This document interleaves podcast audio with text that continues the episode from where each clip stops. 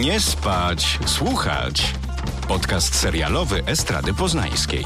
Zapraszają Pat Tomaszewski i Kuba Wojtaszczyk. Krz, krz, krz. Hej, krz, krz. Hej, co to? Hej, co to? Ej, to kolejny odcinek Nie spać, słuchać. Nie, Kuba, jak zacząłem to wypowiadać, nie. Bardzo mi jest przykro w tym Ej, momencie. krz, Nie wiem, co mam powiedzieć. to już wiedziałem, że będzie źle, naprawdę. Dzień dobry w nowym odcinku Nie spać. Słuchać, Kubo, jak się masz? Nie wiem, jak mam na to odpowiedzieć również. Czekaj. Kuba, Kuba, jak się masz? Melduję, że mam się w porządku. Ojku. Co ci wypełniają ostatnio coraz ciemniejsze i szarawe dni? No właśnie z serialami to jest tak dosyć ciężko, powiem. Nie mogę się w żaden wgryźć. Na przykład nie skończyłem mm, w końcu dziewięcioro nieznajomych. Zostały mi trzy odcinki i to jest identyczna, znaczy może nie identyczna sytuacja, ale bardzo podobna do serialu, pamiętasz, był taki na mm, Amazonie Oni, Tak, them. no, o, o rasizmie i został mi ostatni odcinek i jakby to już jest pół roku. Jestem przekonany, że każda z naszych słuchaczek i każdy z naszych słuchaczy mają takie tytuły. Czy gdzieś tam porzucone były albo zostawione właśnie na taką chwilę, która kiedyś nadejdzie? O Boże, jaki poeta za I nie nadchodzi. nie na to chodzi. I, tak. I ta poezja została przycięta nożycami ogrodowymi przez Kubę. Ale, ale powiem ci, co oglądam ostatnio. Bardzo lubiłem na Netflixie taki odmurzacz kryminalny, slasher nazywał się. Taka niskobudżetowa produkcja z mordercą i bardzo dużymi elementami gore. Chyba na Netflixie są trzy sezony dostępne. I tak się stało, że Netflix kupił ten serial od jakiejś stacji kanadyjskiej, a teraz powstaje nowa platforma, właściwie już powstała platforma telewizyjna, która jest dedykowana tylko grozie, suspensowi. Nazywa się Shutter i tam też dla niej specjalne rzeczy robi Brian Fuller, czyli twórca serialu Hannibal, Pushing Daisies, no bardzo dobry, kreatywny człowiek. Ta Shutter wykupiła prawa od Netflixa, który wcześniej wykupił prawa od innej stacji do czwartego sezonu tego slashera. Okej. I ten czwarty sezon jest emitowany co tydzień. On jest tak wspaniale zły. Tam są takie, no ty będziesz zachwycony, sceny śmierci. Kreatywność jest bardzo wysoko, ale jednocześnie cała produkcja jest tak położona wspaniale i wydaje mi się, że to jest celowo zrobione, że to jest po prostu taki gatunek nawiązujący do kina klasy B z lat 80., 70. nawet. Jejku, jak mi się to dobrze ogląda, a te wszystkie kreacje są takie cukrowane, wspaniale. Na pewno bardzo cię to ucieszy. Co jeszcze jest położone, teraz e, pociągnę ten wątek, to najnowsza produkcja Ryana Murphy'ego dla odmiany. O nie, no co ty, biedny Ryan, no nie udało mu się, no znowu się nie udało. No. Może wściekły to może za dużo powiedziane, ale jestem niepocieszony, ponieważ bardzo czekałem na e, impeachment. To jest, Coś z brzoskwinią? tak, dokładnie. To jest trzecia część American Crime Story. Tak, American Crime, e, Crime Story i tym razem jest o Monice Lewiński i... Odwołaniu z urzędu prezydenta Billa Tak, Clintona. dokładnie. Dzieje się w latach 90., no i jest to niestety ym, słabe. To znaczy, widziałem dwa odcinki e, i ten drugi odcinek jest naprawdę już zły, taki e, nic się tam nie dzieje, to przede wszystkim. Też trochę mm, trudno mi e, to dopasować do pozostałych dwóch instalmentów, zwłaszcza tego pierwszego, gdzie był o O.J. Simpsonie, gdzie faktycznie był, wiesz, byli prawnicy i tak dalej, było naprawdę cie- wszystko ciekawe i takie, mm, mm, pomimo, że wiedziałeś, jaki będzie finał, to jednak cię trzymało, a tutaj jest bardzo to rozleczone. Mam wrażenie, że Bini Falstein, która gra Monikę Lewiński, po prostu e, gra taką czpiotkę. Jakby zupełnie mi to nie pasuje, a e, znaczy to najprawdopodobniej taka po prostu Monika była, bo też e, Lewiński jest producentką na, na planie tego serialu. E, no więc chyba miała dużo do powiedzenia, bo to jest jej historia, ale ciężko mi się to ogląda, jest takie dosyć przykre. Wielokrotnie mówiliśmy, jak mamy poprzeczki zawieszone co do Ryana Murphy'ego. No tu tylko szkoda Clive'a Owena i Edie Falco, bo bardzo czekałem na to, jak będą No, Edie portretowani Falco w w ogóle jej nie ma w tym serialu, jakby generalnie do tej pory. No bo no, może w pierwszych dwóch ona gra Hillary Clinton. Tak. No generalnie ja mam jakby dosyć, jakby też przy tych wyborach, co Clinton przegrała z Trumpem, jakby i po prostu miałem już, mam już dosyć jakby też. To zobacz sobie wywiad u ładna scena z Hillary Clinton. To jest naprawdę bardzo ciekawa rzecz. Nie, Świetna, świetny wywiad nawet Hillary. Clinton niech się już tam w norce zakopie i do widzenia. Też tak myślałem, ale ten wywiad jest fascynujący. Ale też bardzo dużo czytałem i moi znajomi nawet ze Stanów mówili, żeby nie oglądać tego impeachmentu, ponieważ jest bardzo źle pisany i szczególnie bardzo źle pisane i źle pokazywane są kobiety w nim. Co mnie bardzo zdziwiło, bo jednak Ryan Medwin zwraca na to uwagę, bardziej niż na inne rzeczy typu scenariusz, a tu jednak no, dużo jest negatywnych opinii Tak, o tak. trzeciej odsłonie American Crime Story. E, Nie polecam tego serialu dla odmiany, ale oglądam dużo filmów i tak sobie wczoraj na przykład odś- odświeżyłem sobie, uwaga, znaczy odświeżyłem, pierwszy raz widziałem, to nie jest polowanie na czerwony październik, tylko, Na zielony wrzesień. tylko karmazynowy przypływ. Ojej, Tony'ego Scotta. matko, panie. Denzel Washington i Gene Hackman. No, było to ciekawe. Ciekawe doświadczenie. Grają świetnie, wszystko dzieje się po prostu pod wodą i jeszcze ta patetyczna muzyka Hansa Zimmera, no fantastyczne. I pó- później słuchałem, jeszcze gdzieś słuchałem podcastu i mówiono właśnie o tym. Podobno do tej pory ta muzyka z tego filmu jest wykorzystywana w tra- retransmisjach sportowych w USA. Wspaniałe. To teraz y, może przejdziemy do sekcji newsy. Zobaczymy, jak nam się uda. Ja mam kilka newsów napisanych na takim shortpressie, jak to kiedyś był w Teleranku czy w 5015. To ty możesz je komentować jednym słowem. Co ty na to? Dobra, to? dobra. Dobra, to uwaga. Netflix przedłużył serial Virgin River na sezon czwarty i piąty. Nie mam pojęcia co to. Netflix przedłużył również serial Sex Life na drugi sezon z Sarą Shy. Nie mam pojęcia co to. Twórca serialu Babylon 5 powraca do telewizji, by pokazać nową wersję tego serialu dla kanału CW. Wspaniale. Nie widziałem żadnego odcinka. To jest jakieś takie. Na Polsacie to nie leciało czasami kiedyś? No tak, to, to zaczęło być emitowane w 93 roku. To była pierwsza epopeja sci-fi, gdzie sezon to był rok, futurystyczny to był chyba rok 2257 pokazywany, coś takiego. Wspaniale. Wspaniale, o ładnie. 1 października zadebiutowało podcast Dextera, w którym pojawia się Michael C. Hall. Naprawdę taką promocję wymyślili? Mhm. Nie, już się zmęczyłem. Dobra, następne. Niestety na najnowszy sezon Korony będziemy musieli poczekać rok. Premiera sezonu 5 z Imeldą Stanton 5 listopada 2022 roku. Naprawdę ten tytuł Korona to, naprawdę źle brzmi. Jak korona u stomatologa. Nie jak koronawirus. No to na The Crown trzeba będzie poczekać rok. Premiera w listopadzie 2022. No, czekam na to bardzo. Ten sezon również będziemy też mówić o tym sławnym wywiadzie Dajany i tego jestem mega ciekawy. Generalnie e, ta Debicki, tak? Ona, Debiki? Zdębca. E, on jest super i ten, w tym marnym filmie Tenant to była jedna fajna e, e, postać. A ten film możecie już oglądać na HBO Go, bo od tygodnia już tam jest. No. Gotowy? Jeszcze mam trzy małe newsy i czekam na twoją reakcję. Pierwsze. Na oficjalnym evencie dla fanów Netflixa To Doom poinformowano, że Sex Education wraca z czwartym sezonem. No spoko. No, mówiliśmy w tym tygodniu, że, no, że ma stałych fanów i fanki i to jest fajne. W sensie, ten, wydaje mi się, że to jest jeden z takich seriali, których ja nie oglądam, ale są mega war- jest mega wartościowy i fajnie. No i teraz uwaga. No. E, To będzie twój ulubiony news. Nominowana do nagrody Emmy, czyli telewizyjnego Oscara Emily w Paryżu, wraca z nowym sezonem i już na święta. Wiem, widziałem. To jest, to, jest tak strasznie przykre. To jest, to 22 grudnia. mega, mega, mega przykre. Wi, wi, wi. I ostatni news. Zupełnie niepotrzebny sequel Tiger Kinga Tak. pojawi się 17 listopada. To jest najgorsza informacja. Zdenerwowałem się, bo no sobie myślę o tych, o tych biednych zwierzętach. To jest na takiej zasadzie, że tamten serial był poniekąd e, złożony z archiwalnych e, futyczy. Materiału. Tak.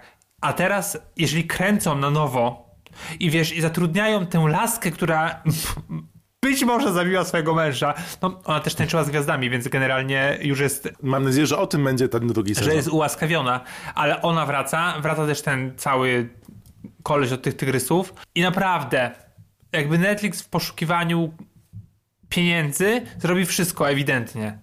I to jest mega, mega przykre. To to były newsy.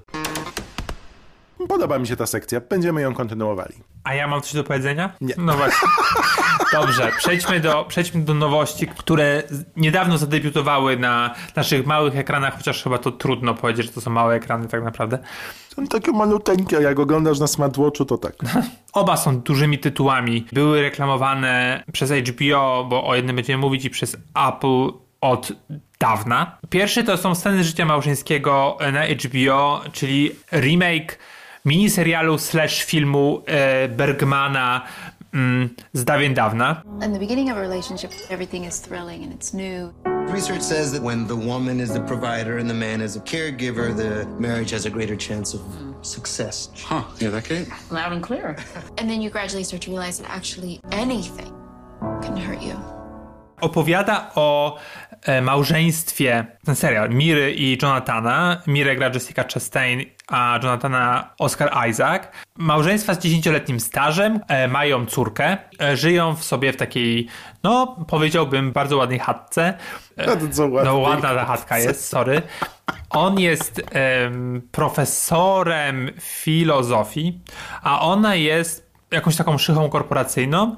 Co jest istotne dla fabuły, ona jest głównym takim, główną żywicielką tej rodziny, raczej. No i przez, nie wiem dokładnie ile jest tych odcinków, Pięć. no, oglądamy to małżeństwo, jego rozpad, to jak sobie ta para radzi. No i, aha, no i jakby ten serial robi Hagai Levi, twórca, którego możecie kojarzyć z- DFR. Jest mm, również pomysłodawcą tego serialu. Zrobił całą terapię, ten HBO-wski e, serial o najpierw No, no, no, terapeucie, no, dokończ. O. najpierw terapeucie, a później terapeutce ostatnio. Myślałem, że powiesz terapię o terapii. Nie. Jak moja ulubiona zapowiedź kiedyś programu w telewizji w WTK. Film Roboty opowiada o robotach. Zobaczmy zwiastun. No. No i generalnie to jest taka mm, wiwisekcja tego, te, tego, tego małżeństwa, tego rozpadu. Po prostu, e, e, przynajmniej na papierze, grzebiemy się takich, no nie wiem, ekstrementach egzystencji. I rozdrapujemy te wszystkie po prostu rany, które oni sobie e, zadają przez kolejne odcinki. Kuba dzisiaj jest z rodziny Sępów. z rodziny Sępów. I powiem ci tak, że zanim zobaczyłem ten serial, e, nawet w którymś tam odcinku wspominaliśmy o tym, że mm, ten serial pre miał premierę na festiwalu w Wenecji. Oscar Isaac i Jessica Chastain mnie zasłynęli z tym, że po prostu nie mogli się od siebie odkleić na czerwonym dywanie. On nawet jej wąchał jej pachy i po prostu było o tym później cały wywiad. Czemu wąchałeś Oskarze jej pachy? I powiem ci, że trochę to było fajne, takie, no wiesz, jakby takie sensualne bardzo e, z ich strony, ale z drugiej strony, jeżeli ktoś reklamuje w taki sposób, bo nie oszukujmy się, reklamowali, reklamowali coś, co ma wejść na mały czy na duży ekran, no to ewidentnie coś jest nie tak. Ona była potem w jakimś late night show'le, chyba u Seta Majersa i ona powiedziała, że był to moment przypadkowy, ponieważ on ją dotknął i, i obrócił się w jej stronę i ona chciała go przytulić, a on chciał ją pocałować. I ona rozprostowała ręce i on ją pocałował wtedy w pachę właśnie. No okej, no ale jakby też przez całą tę drogę na tym czerwonym dywanie, no po prostu byli ze sobą bardzo, bardzo blisko, byli przytuleni, nawet nie, to już nieważne. To dla mnie to jest, no to, to było, to było... Ale to podobało ci się na końcu, czy nie To był podobało ci się scripted to? dla mnie, to było po prostu ściem, jakby w sensie, no to, to był zabieg, zabieg marketingowy, żeby ludzie na to zwrócili uwagę i żeby później... Oskarżasz aktorów o zabieg marketingowy na evencie promocyjnym jak możesz. No. Cyniku ty. Moje przeświadczenie o tym ma według mnie odzwierciedlenie w tym serialu, który jest dla mnie trochę sztuczny, albo wykalkulowany, o może tak. Powiem ci dlaczego. Proszę. Każdy odcinek zaczyna się z backstage'u. E, widziałem trzy. Podchodzę do tego z dużą rezerwą. Kamera pokazuje, że to całe, całe przedsięwzięcie jest reżyserowane, że to jest spektakl. Jakby podąża pomiędzy, ta kamera pomiędzy pracownikami i pracowniczkami no, produkcji. Wszyscy oczywiście w maseczkach, bo jest COVID i tak dalej. I widzimy ten dom, który nie jest prawdziwym domem, tylko jest on w studio. I wtedy kamera wchodzi na przykład przez okno czy przez drzwi, zatrzymuje się na Jessice albo na Oskarze. e, I wtedy on, ona wchodzi w swoją rolę. i kręcimy. Jakby wiesz, po prostu w głowie słyszysz akcję, nie? Że reżyser mówi akcja, czy tam No reżyserka. jest to bardzo ciekawy zabieg, bardzo ciekawy. Myślę, że podzieli też publikę. No i dla mnie on jest taki narzucający interpretację. Przez to, że jest ten początkowy zabieg, cały czas mam wrażenie, że oni właśnie grają. A grają, y, grają mnie jakby, y, widzę czasa, y, cały czas Jessica Chastain i Oscara Isaaca, a nie widzę tych postaci. I że oni odgrywają, i naprawdę odgrywają na takim high volume. Że to są emocje Bardzo intensywne postacie to są. tak, jak byłbym większym cynikiem, powiedziałbym, Czy to jest możliwe? że to jest wszystko bardzo mocno pod publikę, tak jak to ich wyjście na, w Wenecji, na tym festiwalu. I jest to dosyć męczące i to wszystko jest takie, wiesz, że najpierw jest miło, później jest krzyk, później znowu jest miło, znowu jest krzyk. Jakby to jest też takie bardzo, jak ty, wiesz, piszesz, uczysz się pisać, piszesz scenariusz, to jakby wiesz, na czym to polega, że każda scena musi się raczej skończyć e, jakąś eskalacją którą tam gdzieś uspokajamy. I to jest takie właśnie taka membrana, nie wiem, takie wiesz, że to tak bardzo pulsuje od emocji cały czas. No nie powiem, że to się dobrze ogląda. Że jakby razi cały czas tą sztucznością. Jest to bardzo ciekawy zabieg. Czasami wyłącza cię z tego, żeby uwierzyć w prawdziwość tych emocji. Z drugiej strony, bo ja też mam bardzo mieszane uczucia, z drugiej strony przez to rozdzielenie pokazuje też trochę klasę i umiejętności aktorskie wybranych aktorów, aktorek do tej roli. I być może nieświadomie jest to właśnie, żeby zademonstrować, z jakimi portretami mamy tutaj do czynienia. Jak spojrzysz sobie na to, co mówią ludzie y, i, i krytycy, to jedni mówią, że jest to masterclass, jeżeli chodzi o aktorstwo, inni mówią, że jest to niepotrzebna, sztuczna, nowa odsłona filmu, który nadal mm, trzyma się ponoć bardzo dobrze. I rzeczywiście być może był to taki zabieg, żeby taką dyskusję rozpocząć. Szczególnie, że, i to jest bardzo ważne, w scenariuszu tego serialu tych scen nie ma. To po prostu powstało ad hoc w, w czasie kręcenia. Nie było zapisane, że pokazujemy ich zanim wcielają się w rolę. Twórca Levi mówi, że to jest kwestia instynktu i zdecydował się zaufać instynktowi. Natomiast to, co dla mnie okazało się ciekawe, to to, że ten projekt był już z 8 albo 9 lat w developmencie. Syn Ingmara Bergmana, nie wiem czy czytałeś o tym, Nie. to było chyba w Observerze, zobaczył In Treatment, czyli tą terapię i napisał właśnie do Levi'a, że ma kilka powodów, dla których chciałby sięgnąć po materiał swojego ojca i myśli, że on by był idealną osobą do tego, by porozmawiać o remake'u scen z małżeństwa. Pierwsze pytanie, jakie miałem, po co robić ten remake, nie? To było moje pierwsze pytanie, jak zobaczyłem, że to jest w developmencie. I Levi opowiedział, że po rozmowie z synem Bergmana pomyślał o tym jak o Szekspirze, że co roku mnóstwo grup teatralnych wystawia na nowo Szekspira i każdy robi to inaczej. I w ten sposób podszedł do tego projektu. Natomiast, co ciekawe, przez to odrealnienie, o którym mówisz, przez to, że wszyscy zdają sobie sprawę, że to nie jest prawdziwa historia przez ten zabieg, który zastosowano, wydaje się, że ta historia jest dalsza, opowiadana przez taką membranę jakąś. Tak przynajmniej to czuję. I też wydaje mi się, że dialogowo jest dużo gorzej, bo już jest pisane bardziej tak teatralnie. To, co było, myślę, że dużą siłą oryginału, nie wiem, czy się ze mną zgodzisz, to to, że sceny, które Bergman pokazał, były tak realistyczne. Liv Ullman i chyba to był Erland Josephson? Ja nie Josephson? pamiętam. Nie pamiętam.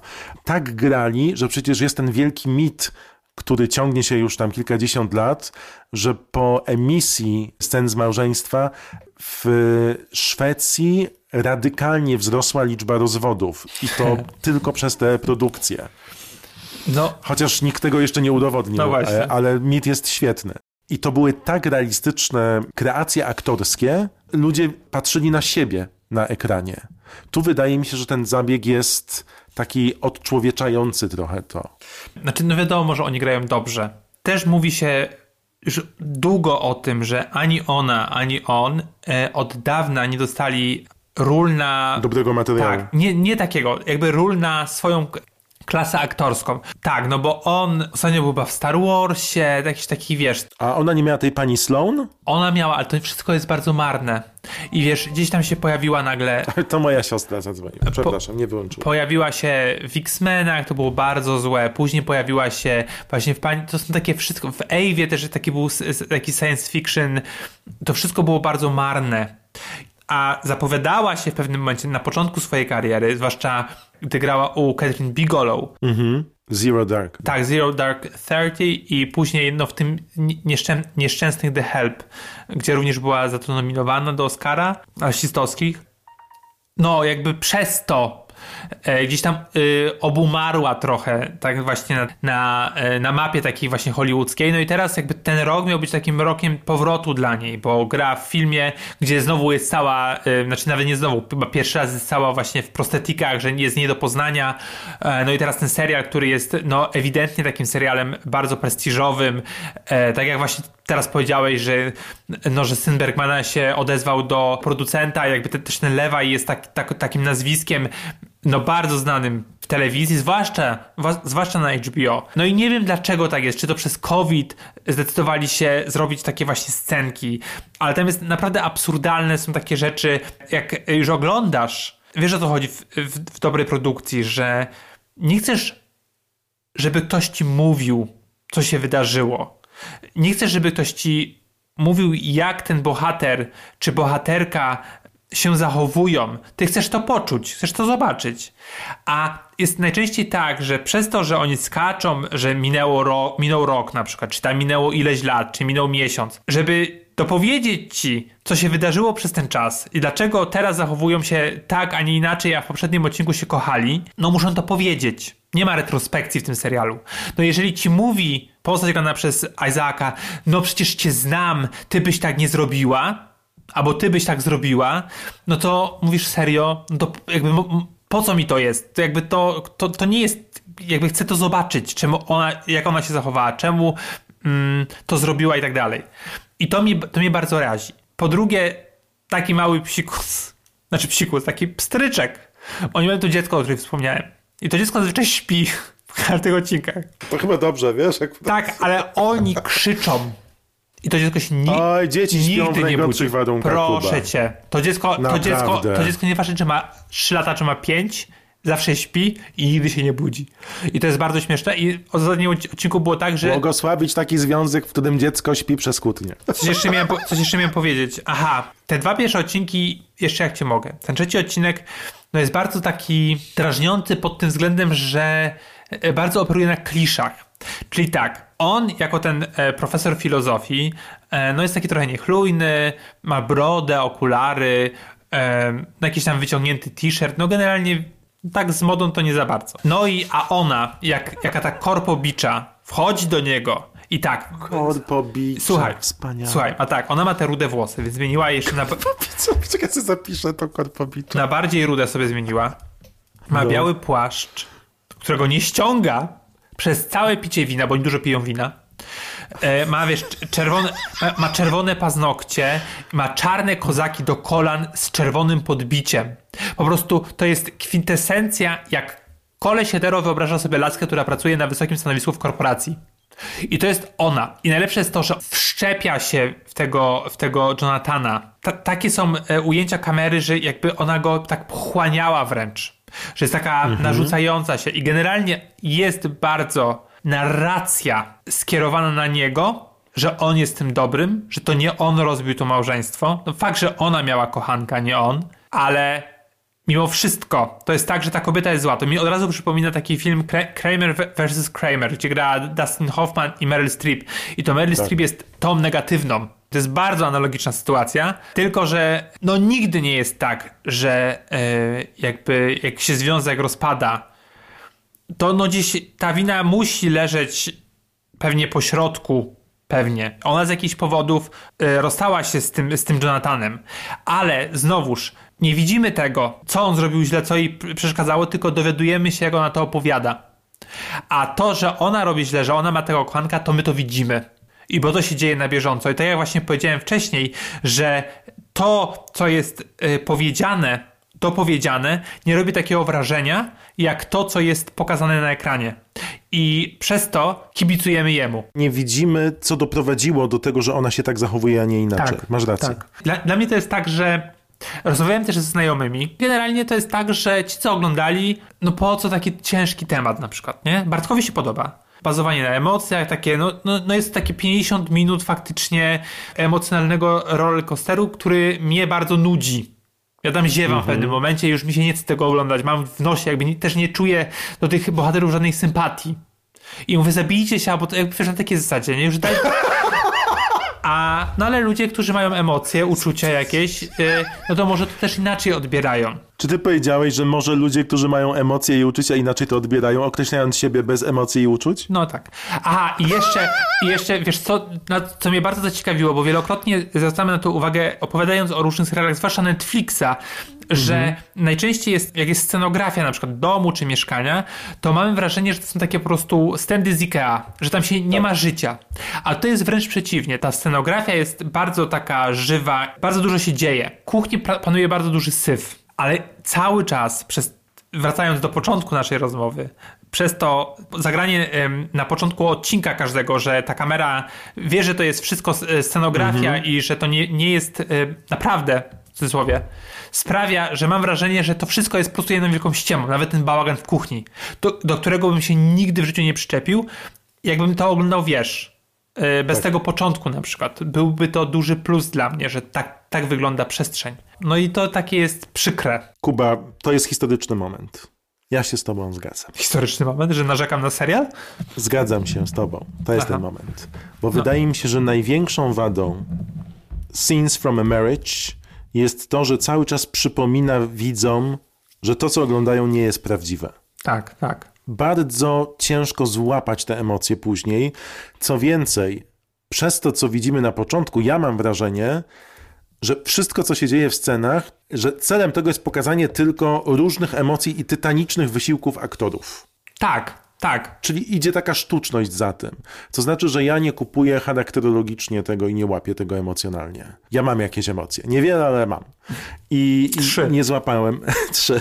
Dwie i pół, no już nie, nie przesadzajmy go. Jest to ciekawe, bo dla tych, którzy mogą sobie to odciąć, myślę, że będzie to zupełnie inne doświadczenie. No ja nie mogę, bo cały czas o tym pamiętam i, i szkoda, bo rzeczywiście jest to budowane na taki bardzo prestiżowy serial premium, właśnie bardzo w klimacie tej terapii. W większości scen mamy tylko dwie osoby, rozmowy i emocje. I jestem bardzo ciekawy, jakby to wyglądało. Pewnie będzie jakaś wersja bez tych początków, zrobią jakiś special director's cut czy No, coś ciekawe. takiego. Ja, no, I, I może wtedy złapię to zupełnie inaczej. Na razie to jest tak, że jestem zaciekawiony, zaintrygowany, ale nie wierzę w to, co jest pokazywane. ja bym na przykład bardziej chciał. Zwłaszcza, że na przykład w pierwszym odcinku przez moment pojawia się takie inne małżeństwo. Jego gra Cory Stolon jest między innymi znany z, z chyba z pierwszego sezonu House of Cards. On generalnie jest takim spoko aktorem. No nieważne.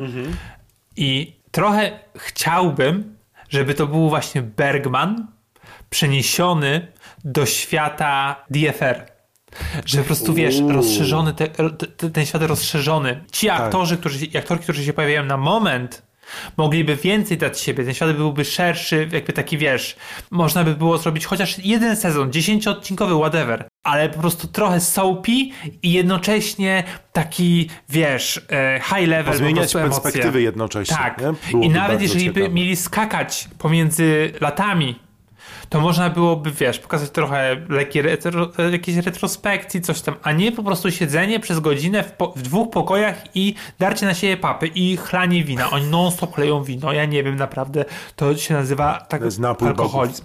Ja myślę, że nie możemy powiedzieć, że to nie jest ciekawa propozycja. Jest bardzo ciekawa propozycja. Czy łapie i czy jest bardzo potrzebna? No na to pytanie możecie już odpowiedzieć sami. Tak. Poczekaj, to było Inside the Studio w Nie Spać Słuchać. Tak. Ale wspaniała konwersacja. Dobrze, to przechodzimy płynnie do zupełnie czegoś innego, acz równie prestiżowego. Serial nazywa się Fundacja i jest to najnowsza produkcja Apple TV Plus. Producentem czy pomysłodawcą jednym z tego serialu y, jest David S. Geyer, który napisał, uwaga, Mrocznego Rycerza. Batman Początek, no generalnie ma tych, no sporo ma tych rzeczy na swoim koncie. I to rzeczy, które podobały się krytykom i publiczności. No i generalnie ta fundacja, no to jest chyba jedna z najdroższych produkcji Apple. Wygląda to bardzo, bardzo majestatycznie. To prawda, co więcej, od razu zgodzono się na 80 odcinków. Ło, ło. A pierwszy, Tak. pierwszy sezon ma tylko 10, znaczy tylko 10. Tak, że to jest taki duży plan, bo tak należało rozpisać dzieło Asimowa, żeby ponoć miało sens. I bardzo mi się razu podoba, że mówisz o tych pieniądzach, że jeżeli zastanawialiście się kiedykolwiek, gdzie idą te pieniądze z tych iPhone'ów i MacBooków, to sobie zobaczcie chociaż jeden odcinek fundacji. Tak, no bo e, efekty specjalne no nadają się na ekran kinowy. To jest po prostu, e, chociaż czytałem również recenzję, już nie pamiętam gdzie, i krytyczka napisała, że bardzo lubi wygaszacze ekranu i to jest najlepszy wygaszacz ekranu, jaki widziała w życiu. czytałem. No i to prawda. No bo wizualnie jest wspaniałe. Może tak, może inaczej. Pat, może streść pokrótce fabułę tego serialu. Przeczytałem takie zdanie, że głównym tematem serialu i książek jest manipulacja ludźmi oraz historią ubrana w otoczkę science fiction. Co jest bardzo ciekawe, również w kontekście tego, gdzie żyjemy teraz i co przed nami i co, i co słyszymy. Historia dzieje się w przestrzeni kosmicznej, w przyszłości.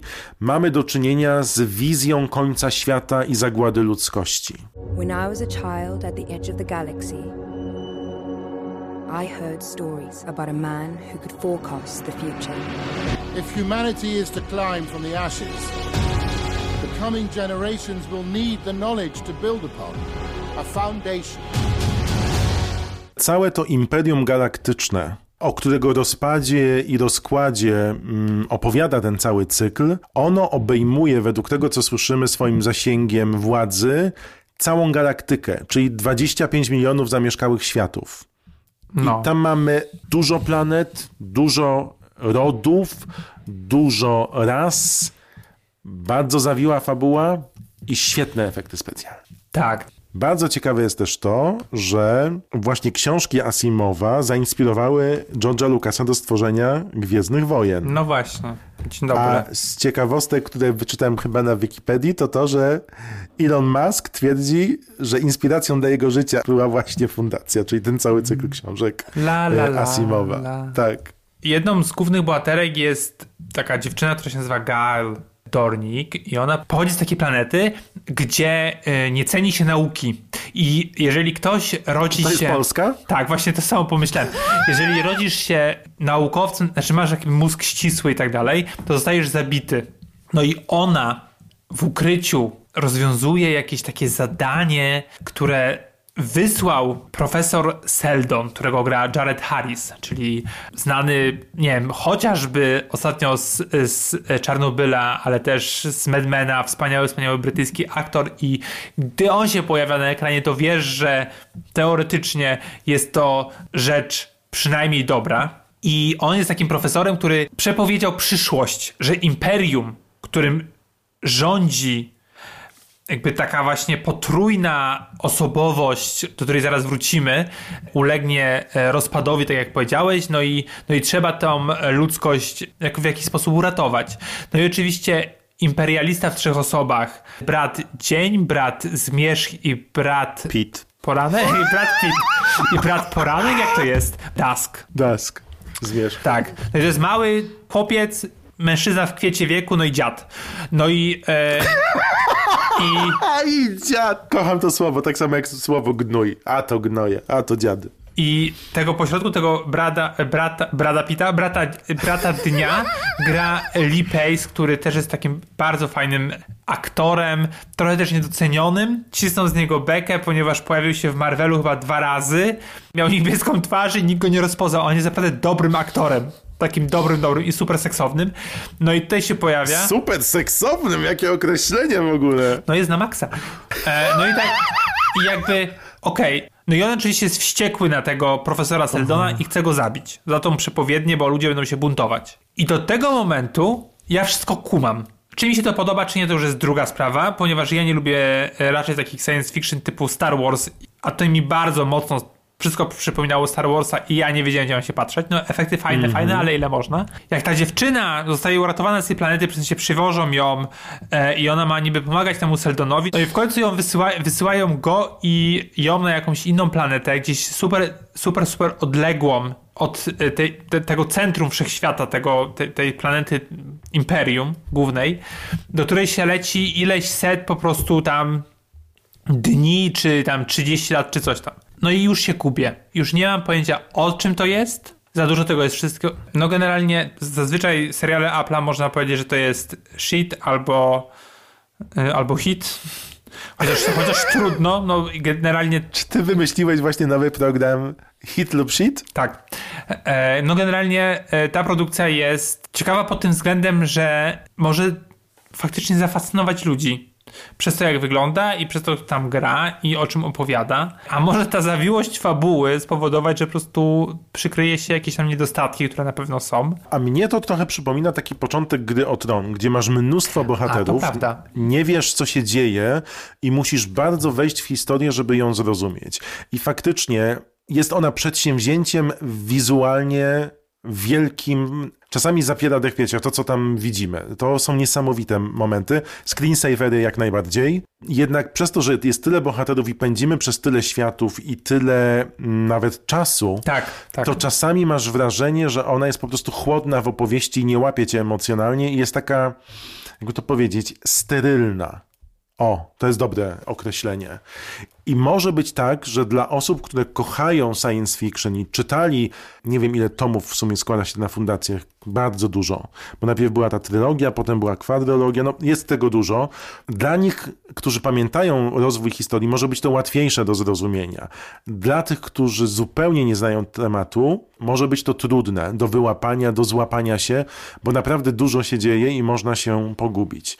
Natomiast w kontekście tego, że faktycznie ma to być ośmiosezonowa, ośmiosezonowa przygoda, która rzeczywiście ma swój początek, rozwinięcie i koniec, może być to dobra inwestycja telewizyjna. Szczególnie, że nie robi tego kanał telewizyjny, który wiesz, ze względu na przykład na pieniądze może zakręcić kurek i powiedzieć, nie robimy ciągu Tak. dalszego. Apple ma pieniądze, więc może poświęcić te 8 tam czy więcej lat na zbudowanie historii. Miejmy nadzieję, że zakończy to lepiej niż Gra o Tron.